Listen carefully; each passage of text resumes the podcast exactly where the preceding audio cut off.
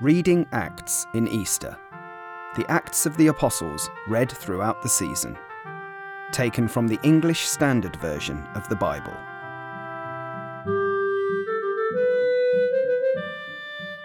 Acts 23, verses 12 to 35, to Acts 24, verses 1 to 27. When it was day, the Jews made a plot and bound themselves by an oath neither to eat nor drink till they had killed Paul. There were more than forty who made this conspiracy.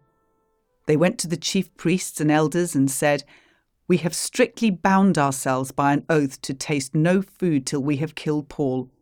Now therefore you, along with the council, give notice to the tribune to bring him down to you, as though you were going to determine his case more exactly.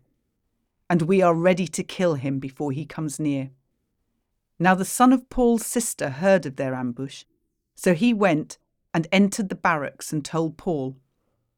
Paul called one of the centurions and said, Take this young man to the tribune, for he has something to tell him. So he took him and brought him to the tribune and said, Paul the prisoner called me and asked me to bring this young man to you, as he has something to say to you. The tribune took him by the hand and going aside asked him privately, what is it that you have to tell me? And he said, The Jews have agreed to ask you to bring Paul down to the council tomorrow, as though they were going to inquire somewhat more closely about him. But do not be persuaded by them, for more than forty of their men are lying in ambush for him, who have bound themselves by an oath neither to eat nor drink till they have killed him. And now they are ready, waiting for your consent.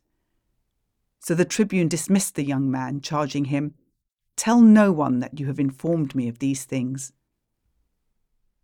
Then he called two of the centurions and said, Get ready two hundred soldiers with seventy horsemen and two hundred spearmen to go as far as Caesarea at the third hour of the night.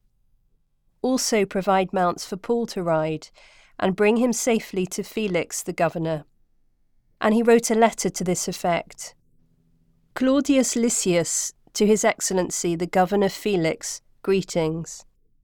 This man was seized by the Jews and was about to be killed by them when I came upon them with the soldiers and rescued him, having learnt that he was a Roman citizen, and desiring to know the charge for which they were accusing him. I brought him down to their council. I found that he was being accused about questions of their law but charged with nothing deserving death or imprisonment. And when it was disclosed to me that there would be a plot against the man, I sent him to you at once, ordering his accusers also to state before you what they have against him.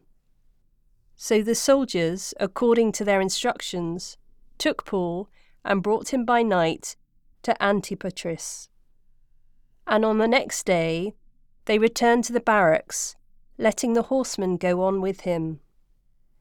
When they had come to Caesarea and delivered the letter to the governor, they presented Paul also before him. On reading the letter, he asked what province he was from, and when he learnt that he was from Cilicia, he said, I will give you a hearing when your accusers arrive. And he commanded him to be guarded in Herod's praetorium. And after five days, the high priest, Ananias, came down with some elders and a spokesman, one Tertullus. They laid before the governor their case against Paul. And when he had been summoned, Tertullus began to accuse him, saying, Since through you we enjoy much peace, and since by your foresight, most excellent Felix, reforms are being made for this nation, in every way and everywhere we accept this with all our gratitude but to detain you no further, I beg you in your kindness to hear us briefly. For we have found this man a plague, one who stirs up riots among all the Jews throughout the world, and is a ringleader of the sect of the Nazarenes. He even tried to profane the temple, but we seized him. By examining him yourself, you will be able to find out from him about everything of which we accuse him. The Jews also joined in the charge, affirming that all these things were so. And when the governor had nodded to him to speak, Paul replied, Knowing that for many years you have been a judge over this nation, I cheerfully make my defense. You can verify that it is not more than 12 days since I went up to worship in Jerusalem, and they did not find me disputing with anyone or stirring up a crowd, either in the temple or in the synagogues or in the city. Neither can they prove to you what they now bring up against me. But this I confess to you that according to the way, which they call a sect, I worship the God of our fathers, believing everything laid down by the law and written in the prophets having a hope in God, which these men themselves accept, that there will be a resurrection of both the just and the unjust. So I always take pains to have a clear conscience toward both God and man.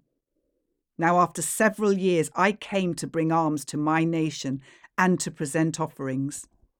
While I was doing this, they found me purified in the temple, without any crowd or tumult.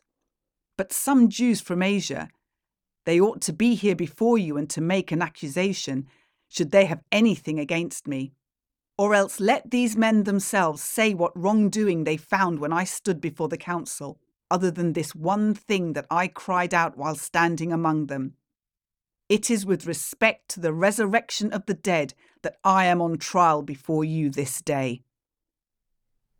But Felix, having a rather accurate knowledge of the way, put them off, saying, When Lysias the tribune comes, I will decide your case. Then he gave orders to the centurion that he should be kept in custody, but have some liberty, and that none of his friends should be prevented from attending to his needs. After some days, Felix came with his wife Drusilla, who was Jewish, and he sent for Paul and heard him speak about faith in Christ Jesus. As he reasoned about righteousness and self control and the coming judgment, Felix was alarmed and said, Go away for the present. When I get an opportunity, I will summon you. At the same time, he hoped that money would be given him by Paul, so he sent for him often and conversed with him.